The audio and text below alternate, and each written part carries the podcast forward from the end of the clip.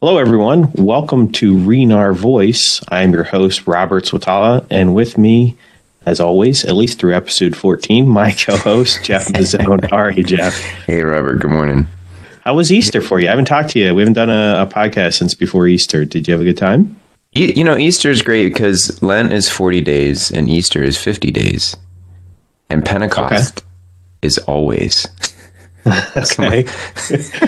Somebody just told me that the other day. Pentecost is always like, man, I like that. So I feel like, you know, 40 days of suffering, 50 days of joy, and then an eternity of fire sounds good. Yeah, that's a good way to put it. I never heard of that before. Right. Do you have any traditions that you do over over Easter? Uh, the Easter egg hunt has become a thing, and um, my mother asked my daughter about the Easter bunny, and my daughter flat out said, "What Easter bunny? There's no Easter bunny." And I realized that I failed in that regard to even well, because last year the Easter bunny was Daddy because Daddy forgot to buy candy, so like there was just nothing. So I mean, my five year old's telling my grandmother there is no Easter bunny. My grandmother's like, "Okay," or my mother's like, "All right."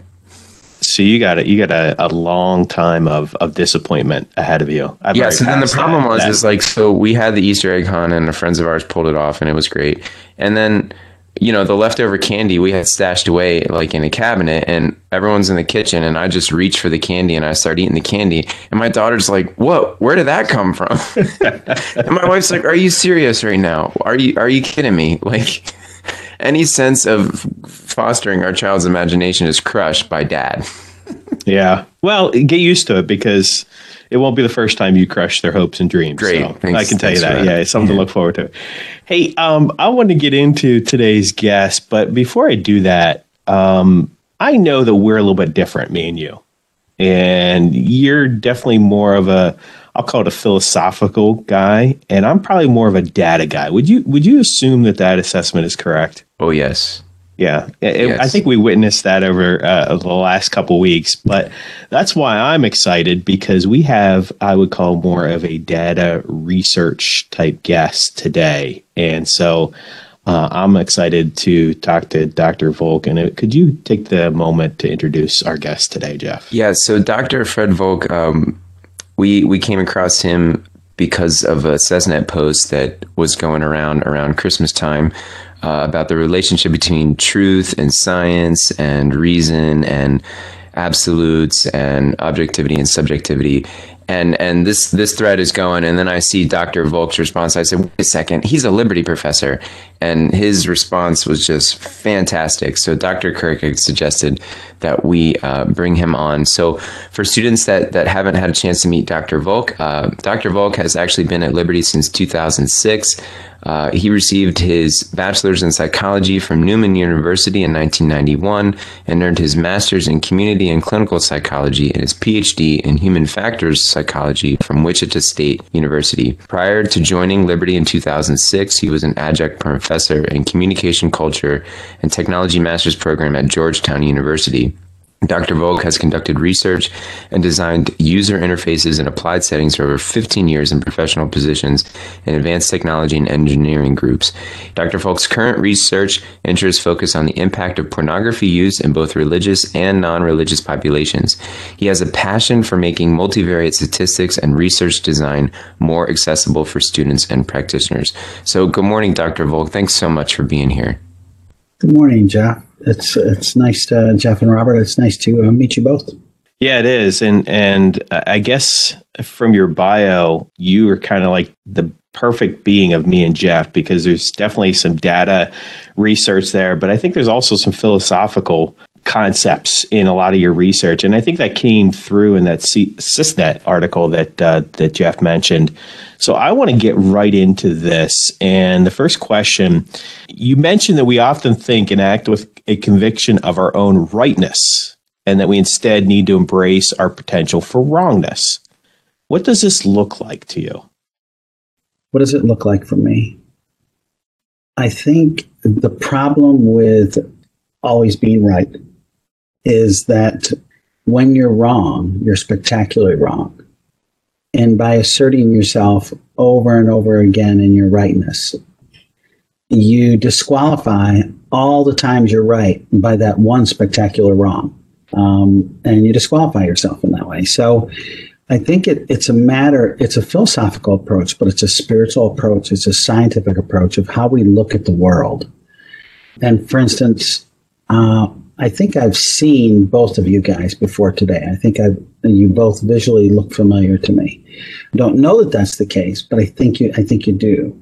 And I, I think I would argue that each of us, when we see someone for the first time, we instantaneously judge. Instant, just like that. We perceive a situation, and anyone who says they don't judge, they're just they're just lying. They're, they're that's just not accurate. You you are wired to judge every stimulus situation. That's how we walk around and live in the world. And for the most part, for the most part, we are right. We judge whether the floor is going to hit our foot every every step we make. And one of the difficulties is we're right so often, uh, even in the things that we're tested on, we're right so often that we develop a pattern of rightness at the minute level, that motor behavioral level. And for some reason, when it comes to the complexity of judging Jeff's heart, I apply those same principles. I apply that same. I'm convinced of my rightness of Jeff's heart and I don't I don't know Jeff, and if I knew Jeff very well, do I know Jeff's heart? I, I don't think I can say that.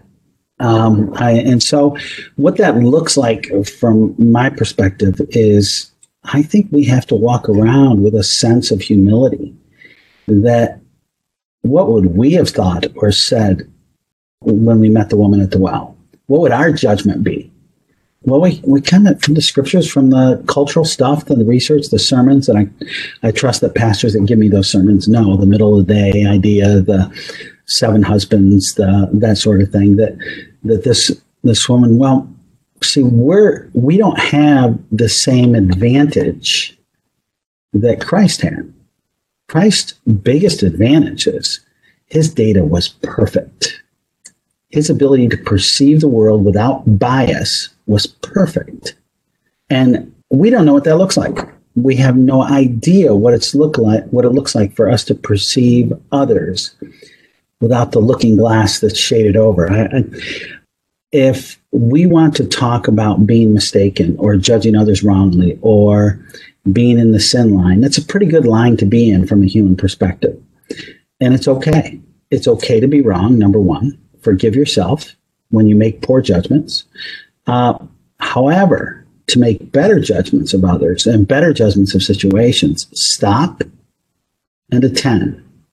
Really ask questions, and particularly ask questions when it's your belief system that's being purported. So, in politics, if you're generally conservative and you say, we need to repeal Obamacare, well, okay, what does that mean? What, what exactly are we going to do here? repeal Obamacare. Oh, well, no, no, wait, wait, wait. What are we doing? Is that the right thing to do? What are the going to be impacts? How have things adjusted since Obamacare was implemented?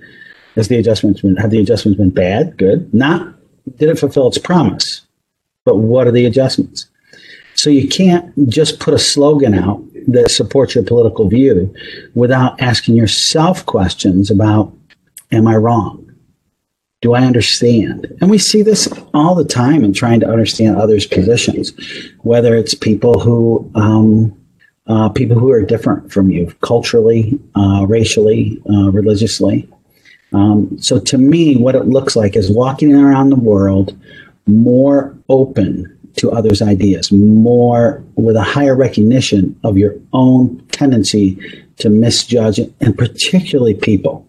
Misjudging people is so well by definition we misjudge others. We we do it all the time um, someone's reputation versus someone's actual personhood. There's often a delta between their reputation and their personhood. Uh, and we often we often think of things culturally based on our own culture our own spin. So for me it's walking around the world with a sense of humility to know that I have a tendency to be wrong. It really isn't a question mark of whether I'm wrong or not. Uh, the question is, how wrong am I? uh, how misjudged have I the situation? Because I've misjudged the situation, and I'm right a lot. I'm I'm right in complex analysis a lot, and still it's not how right I am or how definitive. It's how wrong I am every time. Uh, all nuance, and it's thinking like a researcher helps you think that way. As you get into the counseling field, um, as you work as a counselor, you are the reason we do evidence based practice is because they mostly work and we can't trust Jeff to make up his own treatment because Jeff doesn't know enough. We can't trust Robert to make up his own treatment. Because why? Because we know this has been tested and we're going to do this. And when Jeff accommodates, boy, he better be careful. He better be careful because, you know, this treatment has been tested in a way that should be unbiased. And you're still going to make mistakes. You're still going to make misjudgments. You're going to diagnose something wrong. That's the way, that's the, just the way it is. And so I think there's a, a sense of humility and that humility focuses on judging two people, all others, judging them. And it also focuses on judging yourself. You have to learn to forgive yourself for your mistakes. When Jeff takes candy out of the cupboard, what are you doing, Jeff? How could you make this mistake? Right? He's got to forgive himself and and move on. That's what he has to do. He's got to forgive himself and move on. And that's what you need to do from a from a wrongness. Learn to be wrong. Know that you're doing the best I can. And it helps you forgive others. Maybe maybe you had a mother who was who just wasn't very good mother. Just wasn't very good. But there were lots of complications in her life. And you just you just have to say, you know what? My mom probably did the best she could given the circumstances. It was no good, it was bad, but she probably did the best she could. And you know what? I'm going to move on. I'm going to forgive my mom, even though she can't recognize that she didn't do the best I could. It can be some pretty serious stuff that people have to step up and go, you know what? I'm going to withdraw, even though I think withdraw from judging that person in a way that is um, puts them in a permanent state of other permanent state of darkness putting people in the black and white category. You're you're bad. You're good. Because the truth is, Robert is neither good nor bad. He's both. Right. That's the truth. Um, so that's what that's kind of how I try to uh, interact with the world. Dr. Volk, as you were sharing, there, I mean, gosh, there's so much there that that we'd love to touch on. And um, you mentioned that piece about humility, and there's a, a, medieval philosopher, Bonaventure. He says that there's an inadequacy to intelligence without humility. Um, and I and I wonder, just kind of as a quick follow up before we move on, like, what does that humility look like in terms of science and trying to discern and describe what truths we can grasp based on the limitations of what's observable when it comes to the human person. What, what does that look like, and, and how do we maintain a posture of humility? What is truth? What do you mean by truth? I would argue science is not about truth. I, I guess I would argue that the source of truth uh, is God, and the source of our source of truth is scriptures. You know, if you think the Holy Spirit is leading you to do something and it's contrary to the scriptures, that's a pretty good suggestion that that's not the leading you're getting. To me, to me, when I think about truth, I think about the scriptures. Science is not about truth, just isn't. It's about probability. Um, there are those who would say, "Well, that's re- that's not. That's a certain type of truth." As a philosopher, you said truth is what we know or what's passed down. Mm, okay, that's not what science is about. Science is not about truth. Anyone who tells you science is about truth is just misguided. Uh, at least that's what I would argue.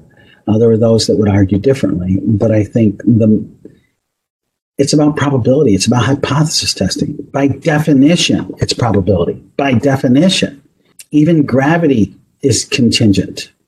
Those things we, that we think immutable and stable are contingent upon, you know, what planet are you on? Well, then it's a new formula, and then it's new. okay. So then our observable is different here than it is here. Yes. Yeah. Okay. So I, I would make the argument that that science is science is about probability alone. Now, there's facts that come through science, but even those facts are probabilistic in nature. to me, I would I think about those things as very very different.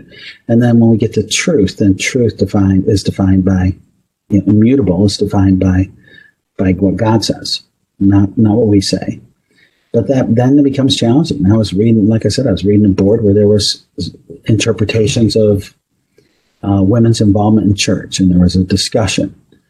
Um, and that discussion says, well, someone that says this needs no interpretation. Really, is that what it means? It means no interpretation, because that that would mean that any church, any nearly any church we see doesn't doesn't apply to that church. Even the church you're going to, by the way, buddy, doesn't apply those scriptures that way. So it's very. So I think of it in those ways. What it does, though, is, and I think what's important about this is how does it guide your relationship with others?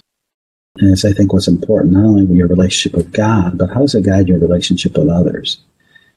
And one of the things that, that because you're never sure, because there isn't truth with who Robert is or truth with who Jeff is from, from my view, I can't see you and, and you know accurately, that it requires me to attend in the present. It requires me to always be, always collecting data, always focusing on you in the here and now, not the next thing or the next task or the next thing.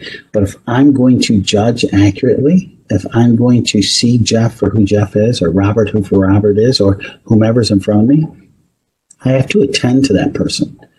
And it's that focus, that presence that has to be there for us to be good to others, for us to be effective ministers, for us to be effective counselors, for us to be effective mentors. We have to see who we who we're dealing with and then help them in ways that make sense. Um, the way that works day in and day out is I had one semester, uh, it was Dr. Kirk's semester, where I had nine students that I was running through their dissertations that semester. Um, and they would all talk. And when they were talking in their group, they're like, wait a second, he's doing, he didn't do that with me. What did he, how did he do that with you? And the deal was, is I don't treat everybody the same. I try to assess from a mentor perspective where they are, what they need from me, how I how I can assist them. And I wasn't perfect. I wasn't perfect. Uh, made mistakes. Made mistakes. However, I was trying to deal with each person the best way I could. And so there's actually a picture on my desk of all nine of those folks. They're all uh, they they took a picture together at graduation. We had that. It was fun. So um, uh, so that's an example of how that works day in and day out. Is uh, I just don't have my thing and it works for everyone. I have to figure out what's going to be the best combination that makes this person successful and this person successful and this person successful. That's how it works in day in and day out. Dr. Volk, you mentioned science is about probability, and I've uh, I spent a little over the last twenty years being a professional engineer, and I can say that everything. Engineers we... are my favorite. They're my favorite people. Uh, here we go, Jeff. I told you he's a, he's a man after my own so, heart. Yeah. Because well, engineers are so fa- my favorite people because they're so confident in their rightness. Oh my gosh. oh my gosh. They're so funny. Um, be a oh, psychologist. Be a, be a psychologist and work with engineers. And and they they and so my my professional work was with engineers engineers constantly, constantly working with engineers. And oh my gosh, uh, talk about talk about the easiest guys to flummox. That would be the that would be guys and gals are the engineers. Well, I was just going to say it's so true because everything we do has a factor of safety built into it.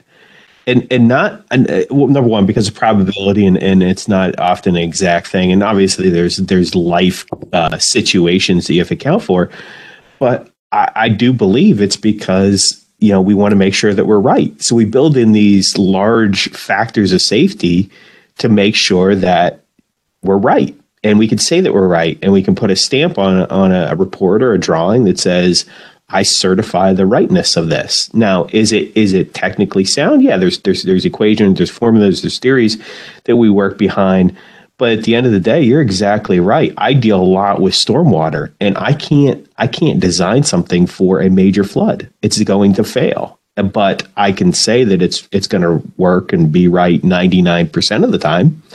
Um, and until so you get until you get in one of the southern tier valleys where you get 11 inches of rain, uh, 11 inches Yep. of rain over a small area in in a matter of 90 minutes. Yep, that's exactly right. And then the road washes out, and they say, "Why? Why did it? Why did it fail?" because Well, all those towns are in little valleys and those little valleys go to other little valleys and other little valleys and other little valleys and some of them are quite tight yeah you you will you will have a flood there are some Yeah. some towns in, in that western new york who have a flood about every six to eight years because you can't account for the kinds of weather conditions that are ultimately going to happen right. So, so I say that because you know I love that that initial concept that you start with that pattern of rightness, and I, I guess with that said, how would this "I am wrong" or "I'm wrong" philosophy and we talked a little bit, just hit a little bit on it, influence the science, the data, the beliefs, the hypothesis. Because I think most scientists, most research people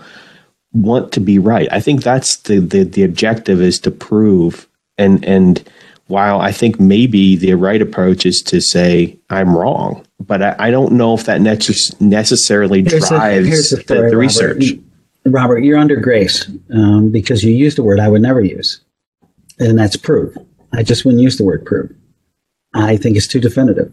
So I put you under grace, um, and and Thank given you. your training as an engineer, naturally, naturally, you have a tendency to believe in your own rightness. So I'll I'll I'll put you under. Get 'em, further- Doc. Jeff is Jeff is loving this. Jeff is loving this because I've spent the last thirteen Further grace. episodes take you know ripping on Jeff. So he, he you are you are a man after his heart, Doctor Volk. I, I'm telling that went right to- now. Uh, when you when you introduced, I thought, oh, poor Robert, he does not know what he's getting into. uh, so Did you hear that now- laugh, uh, audience? Did you hear that evil laugh? Uh, I did. Uh, it's all part of my shtick. So uh, the the issue, um, the real issue, the reason we, the real issue we we have here is because, and this is true for even guys like Jeff. He's confident of his rightness. You know, he's philosophized, and he's already quoted one philosopher, um, uh, which to you and I, Robert, is quite obscure. Like, oh, okay. Um, uh, okay, that's good. Uh, he has a tendency to do so, so we'll just we'll let him. We'll, um, does he get through an episode without quoting a philosopher? By the way, Well, he may do that, but he does not get through an episode usually of- of quoting Star Wars. There you go. I mean, they're both There about the same. You know, it, Machiavellian, That's- Star Wars, they're, they're in the same boat. There we go. He, he's That- dishing it out to both of us, Robert. So that's He is. so He's good. interesting. He's good. That's so interesting because I I could not find anything more uninteresting than Star Wars. um, uh, Jeepers Creepers. Uh, if you add Tolkien to that, that would be that would be maybe that exceeds lack of interesting to me. wow. Um, so philosophers sir, love Tolkien. Oh goodness gracious. Ay, ay, ay. Um, but um, I would say I would say this: the importance of our wrongness and how we approach anything is because we're right so much. And this is true for philosophers. This is true for engineers. We're right day in and day out. And even in our domain, Jeff knows so much more about both of you are, are more accomplished in areas than I'm accomplished in for sure. And and I mean, Jeff, you have an MDiv, is that right? An MA in theology. Yeah. Yeah, seriously. You know, that's that's that's so much thinking about things that that I I just soon go do some praise music and be, you know, yeah, I'm I'm I'm, I'm feeling good about my faith. I do that too. Uh, and so, uh, for me personally, what I need, though, because I'm right in my domains a lot, and you're right in your domains a lot, what we need is a, a reminder of the two by four. We aren't wrong. Um, we are wrong, particularly when it comes to judging others. Um, and we need that two by four to remind us. Goodness gracious, as parents, you know, if if you don't have a sense of self forgiveness, you're going to be a mess as a parent. uh, because you know what, you're doing the best you can. Um, and if you're a young parent, honestly, I'm a grandparent, and if I wish I was as as knowledgeable and uh, maybe wise, I'm certainly wiser at 57 than I was at 22. I wish I was as wise when I was 22 than I am now when I was raising my kids. I, I would have been a much better parent, but I wasn't. I wasn't. And so I have to, you know, embrace my potential for wrongness and recognize that I was doing the best I could in the situation I could. Um, and I think that's the two by four we need to remind us day in and day out, whether it's focusing on how we approach our work in science or focusing on uh, focusing on how we develop the relationships with the people in our lives. It's the same. Um, I don't have to move into classroom mode or move into science mode or move into study mode. I'm the same person and I have the same way of looking at the world, whether whether it's solving problems in my relationships or solving problems that are research problems. They're not different from one another. Um, one of the things I see often when students approach research methods and statistics is they think it's a specialized approach or specialized knowledge. It really isn't. Uh, it is the approach that's used in that space that informs uh, that informs the rest of our lives. Is like, wait a second, probability? It's about probability, and the answer is yes. When Jeff is attending, he is he may have took the piece of candy out and done it deliberately, right? And then went, oh, maybe I should have thought about that differently, or maybe I should have attended. Uh, maybe I should have uh, should have thought of something differently, and that's just a little mistake, a little thing that he did that really isn't much of a mistake, but kind of a funny thing. But sometimes it's a big thing. Sometimes we really screw up, right? And we have to say, you know what? Um, I screw up. That happens. And now I have to move on in some way that's functional and, and move forward. Um, I find it so compatible with the Christian life uh, and the Christian walk, honestly, uh, because it's one of the the cornerstones of our faith walk is redemption. It's just redemption that you can have failure in your past and there is no past because you get a chance to redeem or be redeemed from that, to walk anew, that there is no past. Now, I say that. I say that because uh, even though there is a past, but your trajectory can change. And I mean, you're in a counseling program. What is your job? Your job is to change the trajectory of people's lives, to get up in the morning and meet with people and change their trajectory. That's what you're doing.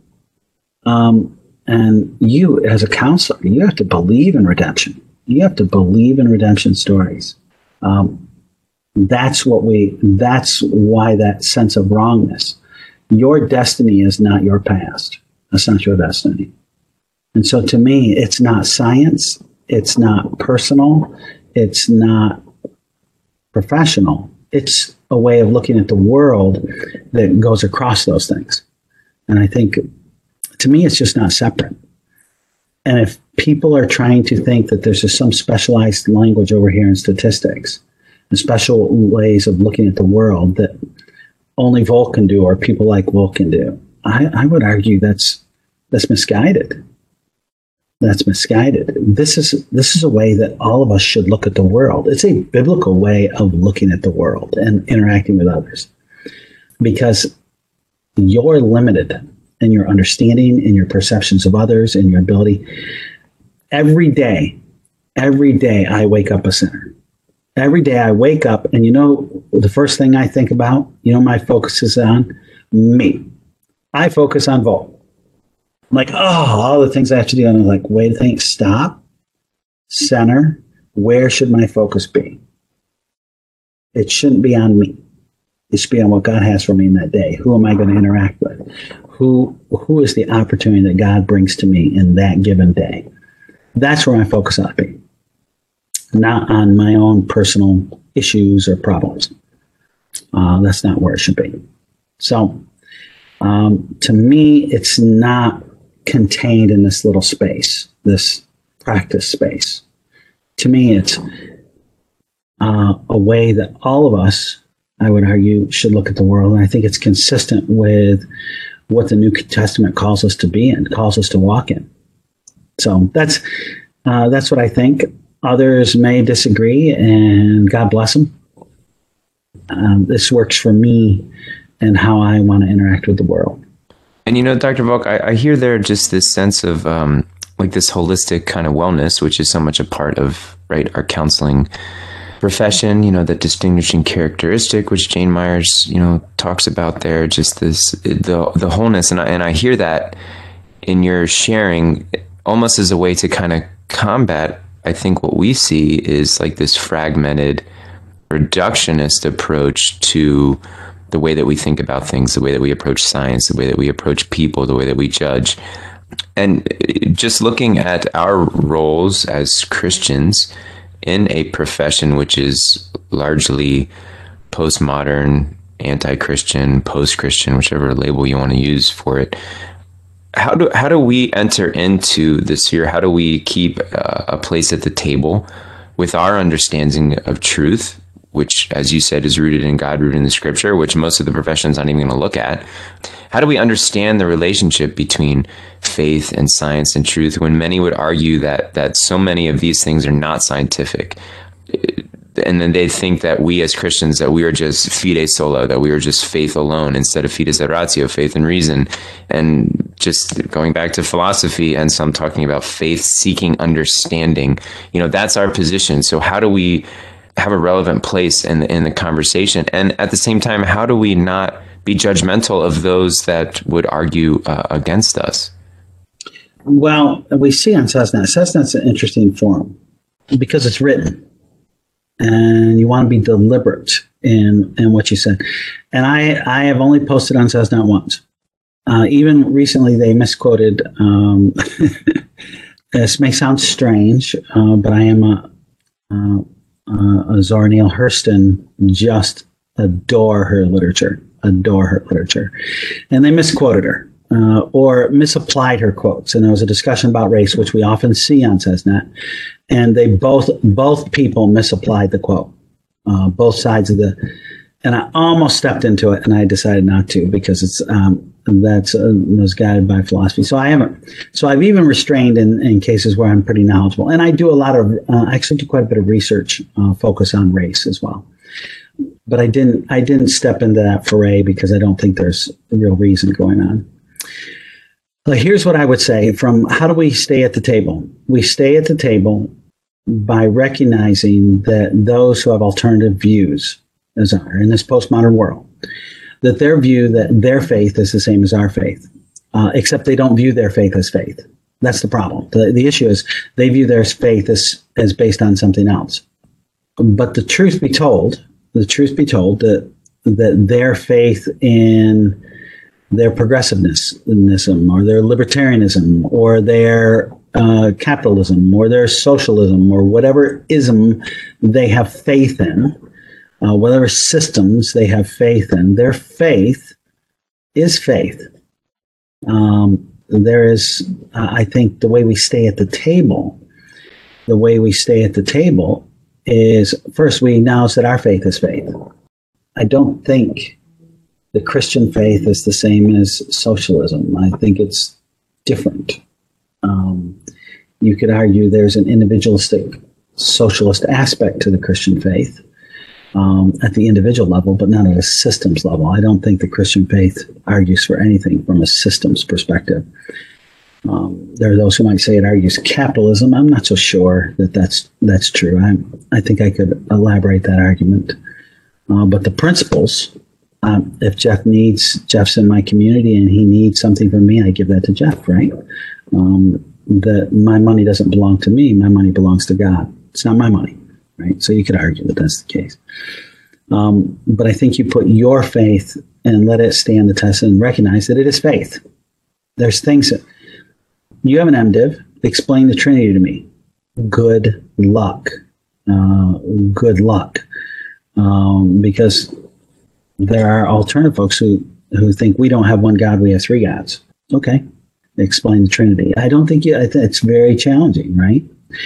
Uh, I couldn't explain the Trinity, though Trinity the way I do it is, hey, Uh, there's certain things in my faith I don't understand, but I don't have to understand it all. Uh, ironically, what's interesting, Robert, is the people who struggle with their Christian faith are the engineers uh, because the pieces got all fit perfectly, right? Everything has to line up. Listen, there's some crazy stuff in the Old Testament I don't understand. And in the New Testament, the New Testament, uh, here's what I believe.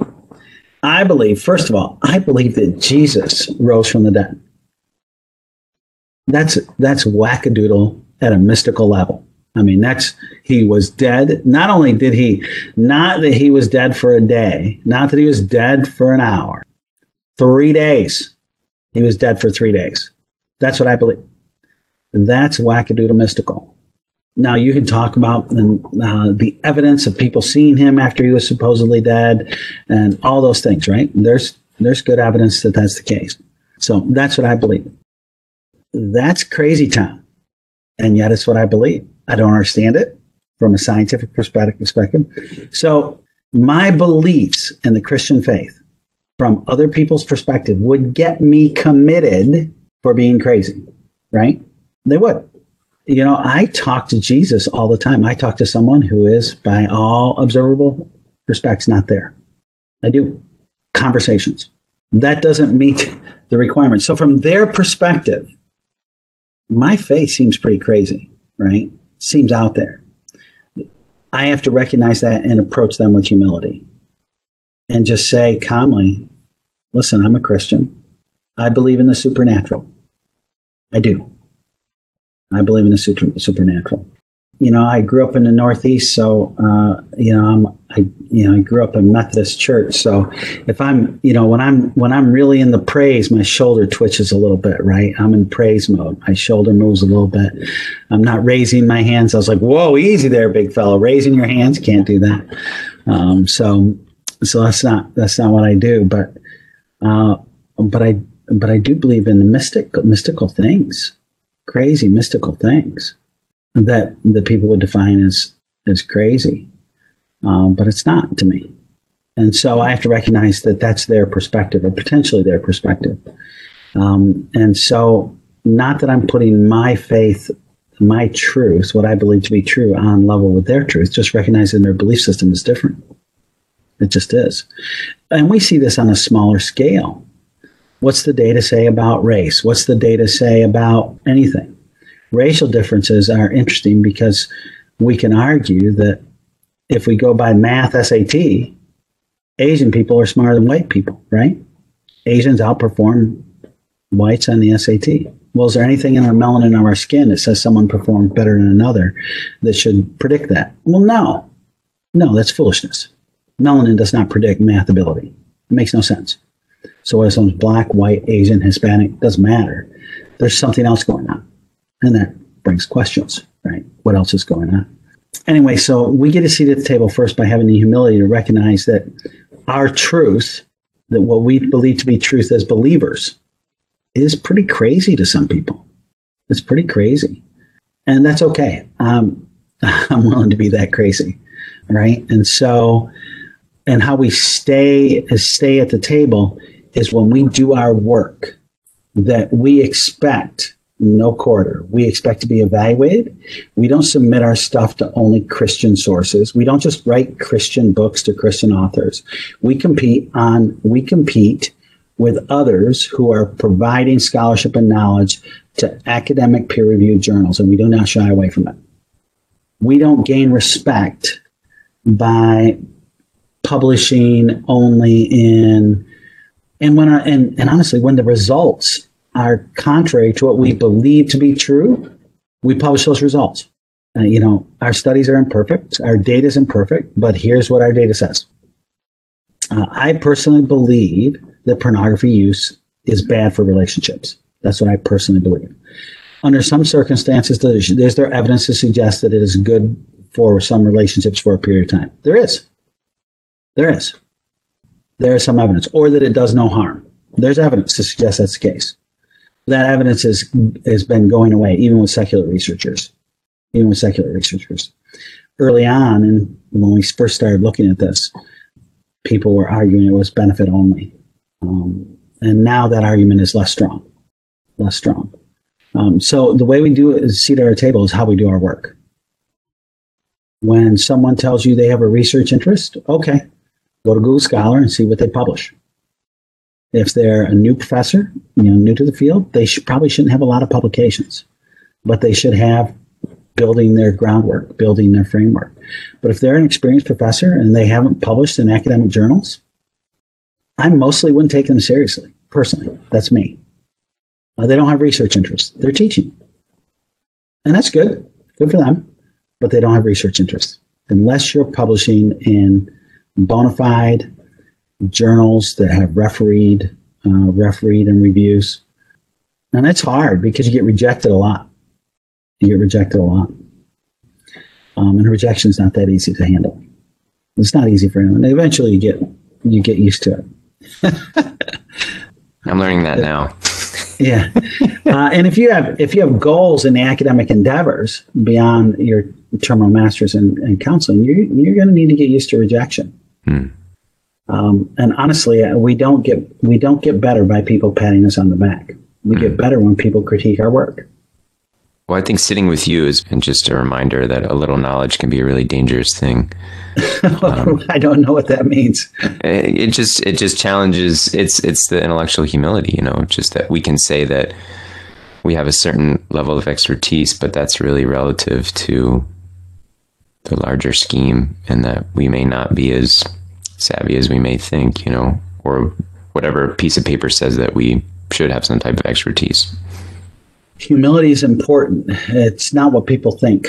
It's not being Southern. It's not hmm. being Southern. It's recognizing your wrongness or your potential to wrongness. And here's the good news. The good news is that God's economy is perfect. That's the good news. And while I would argue that there is no past, the redemptive path is always there. I would also argue that God has a way of of using our uh, and this is a quote that uh, Dr. Karen Pryor said. She gave a faculty combo one time. Um, and I remember it. And the quote I remember, and she attributed to someone else who, and, and his analogy was on the farm, God's economy is perfect. He has a way of using the, the manure from the chicken coop as great fertilizer to grow other things. And in our lives, that's true as well. Our, our failures or our missteps of the past are good fertilizer for uh, to allow us to minister well in the present. I guess I would, you know, you're both in, you're both in a, in a counseling program, and what I would say is there is no future. Uh, the ministry you have is the ministry you have today, not the ministry you have tomorrow, not the profession you have tomorrow. Your only ministry happens in the present. And today is when you when you get to do that. And the great news in our faith walk is our calling is focus on the outputs of today and let God take care of the outcomes. Do your best work, have your best focus in the present today, and God's got you covered for the future. You don't have to worry about that. Whether it's getting paid, whether it's um, whether it's hoping the best outcomes for your children, uh, hoping for the best outcomes from your relationship. If you do the right thing in the present and do the best you can in the pre- present, you increase the probability of, of a good future. Uh, but the future, fortunately, is not up to us. God's going to take care of that. On the negative side, on the negative side of that equation, and I I know each of you guys, you know, both of you guys are old enough to know this, and and I fortunately have not paid the penalty of all my sins. Um, I have made many, countless, countless mistakes when I wasn't walking in faith, when I wasn't where I should be at the right moment and right time. And you know what? Most of those state, mistakes only God observed. Most of the mistakes I did not pay the price for. And I'm sure that that's true for each of you. You can, you can thank God that He has not held you account to those mistakes. And I'm sort of talking about a worldly account. Maybe, uh, maybe you had one too many drinks and drove when you were under the influence. and there but the grace of God that you hit someone when you're under the influence. Um, maybe you made some other mistakes, but most of us do not pay those prices. Most of us do not pay those prices. And so when we think about others who happen to be unlucky enough to be held to account for paying those prices, whether they're coming out of prison or whether they've been defeated over and over again, I think as counselors and people who minister to others, I think it's important for us to have the humility to recognize, hey, dude, you're no better than are. You haven't you haven't paid the price for your sins uh, on this earth. Not only do we not have to pay the price eternally uh, because of our relationship with our Lord Jesus Christ, but we don't pay con- uh, we don't we don't pay temporally either for the most part. We do things wrong and make mistakes that that could have killed ourselves or others for sure for sure and caused a lot of damage and a lot of hurt so i would say that our best uh, our best to ensure that we're constantly kind of perceiving is to stay in the present um, uh, stay in the present and and do that well and attend and always collect data and our data will be less biased, not perfect, because we're just not we're just not good at that. I'm always thinking about myself. Personally, I'm not the only I'm thinking, one. of- I'm thinking about myself, and then I'm like, whoa, whoa, whoa, wait a second, whoa, that's not that's not your job. God's got you covered. You're supposed to be you're supposed to be the task at hand, the ministry at hand. That's what you're supposed to be doing.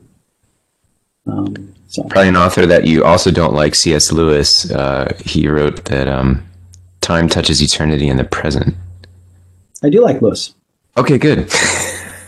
I do like Lewis. I do like Lewis. You know, just Um, just to close out, Dr. Volk, I just I wanted to mention really quickly just a story that I, I mean, just listening to you is such a gift. I mean, we talk about sitting at the feet of the masters, and you're definitely wow. Um, well, that's that's funny, Jeff. But I'm just, you know what? I'm just, I'm just little Freddie Volk from Western New York, trying to, uh, you know, Cattaraugus County, just trying to do the best I can, Hmm. trying to walk in the world and and try to see it as accurately as I can and and, and fulfill God's calling. It, it's and that's true. That's true. I'm Well, thankful to th- thankful to have talked with you fellows this morning. you're certainly leaving a legacy, um, and and we're we're really privileged to just have this opportunity. And um, when you were talking about our place at the table and, and being relevant as kind of scientists practitioners who are also Christian, and that those things are not exclusive, um, and dialoguing with folks that might reject what we just assent to through faith.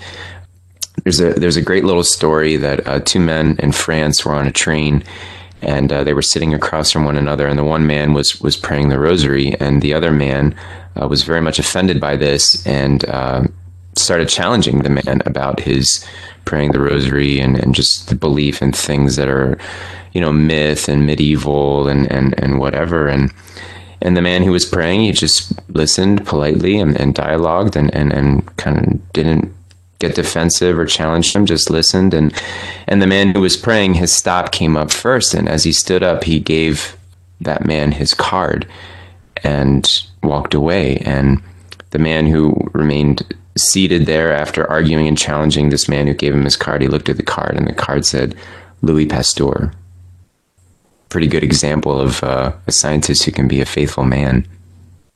And I would like to see, I think there are a lot who are, even today, they just don't, um, it's just impolitic to claim it boisterously.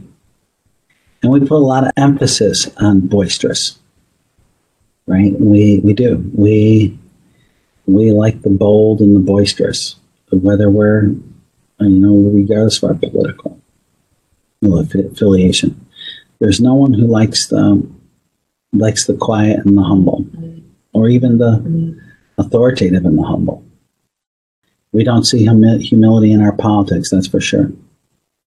That doesn't that doesn't score points. Humility doesn't. Thank you so much uh, for this time. It truly was a treasure. I thank you just for the insight, the wisdom. I'm sure Jeff uh, really thanks you for the uh, the knock on on engineers. Uh, he will. He's probably going to frame this uh, episode. I know that's right. Yeah, for his. So so you just made you made his. He started saying he was having a bad day. I think that's turned around because I And- made his day. engineers are so shocked when when the psychologists can outmaneuver them. It's uh, it, I would argue them. They're like, what what just happened? It's, Yeah. uh, there's it's not it's not difficult to argue folks who are generally very rigid. Uh, engineers are, a funny lot. So you as a count, it's it's funny. You're you're you're an interesting combination. Moving from moving professionally, you're you're moving to your second career. Uh, I assume from counselor to engin- engineer to counselor, and and the other engineers must look at you like, okay, is is he okay? Is there something? Oh. I've is gotten that. I've gotten that over the last couple of weeks when I've made the announcement. There's been some uh, some some questionable comments, making sure I'm okay, not a You're- midlife crisis. You know, everything all right? always- Yeah, yeah. Is yeah. everything all right? Are you? Why are you doing this? This doesn't make sense. yeah, yeah, I've gotten that too. So I bet you have. yeah. So yeah, Dr. Volk, thank you so much. Uh, this was an absolute joy. Um, so much good stuff there. Uh, I'm, I'm I'm honored and thankful for you to be on and taking the time investing in not just in us and our listeners, as well as as Jeff mentioned, the legacy uh, that you're leaving behind. Um, you know, I know you talked about humility, but I just want to thank you for all that you do. And, and again, very humbled on my end to be able to spend this time with you and just just learn. So, thank you for investing that into us and our listeners. We really appreciate it. All right. I, I appreciated the time I spent with you guys. Uh, love to chat anytime. Anytime. Absolutely. Uh, it, was, it was it was fun to kid with you. And uh, all right. Well, bless you guys. You have a great one. Thanks, Dr. Volk. Appreciate it. And I want to thank everybody for taking the time to listen today. And we just hope that you will continue to listen. Thank you very much and have a blessed day.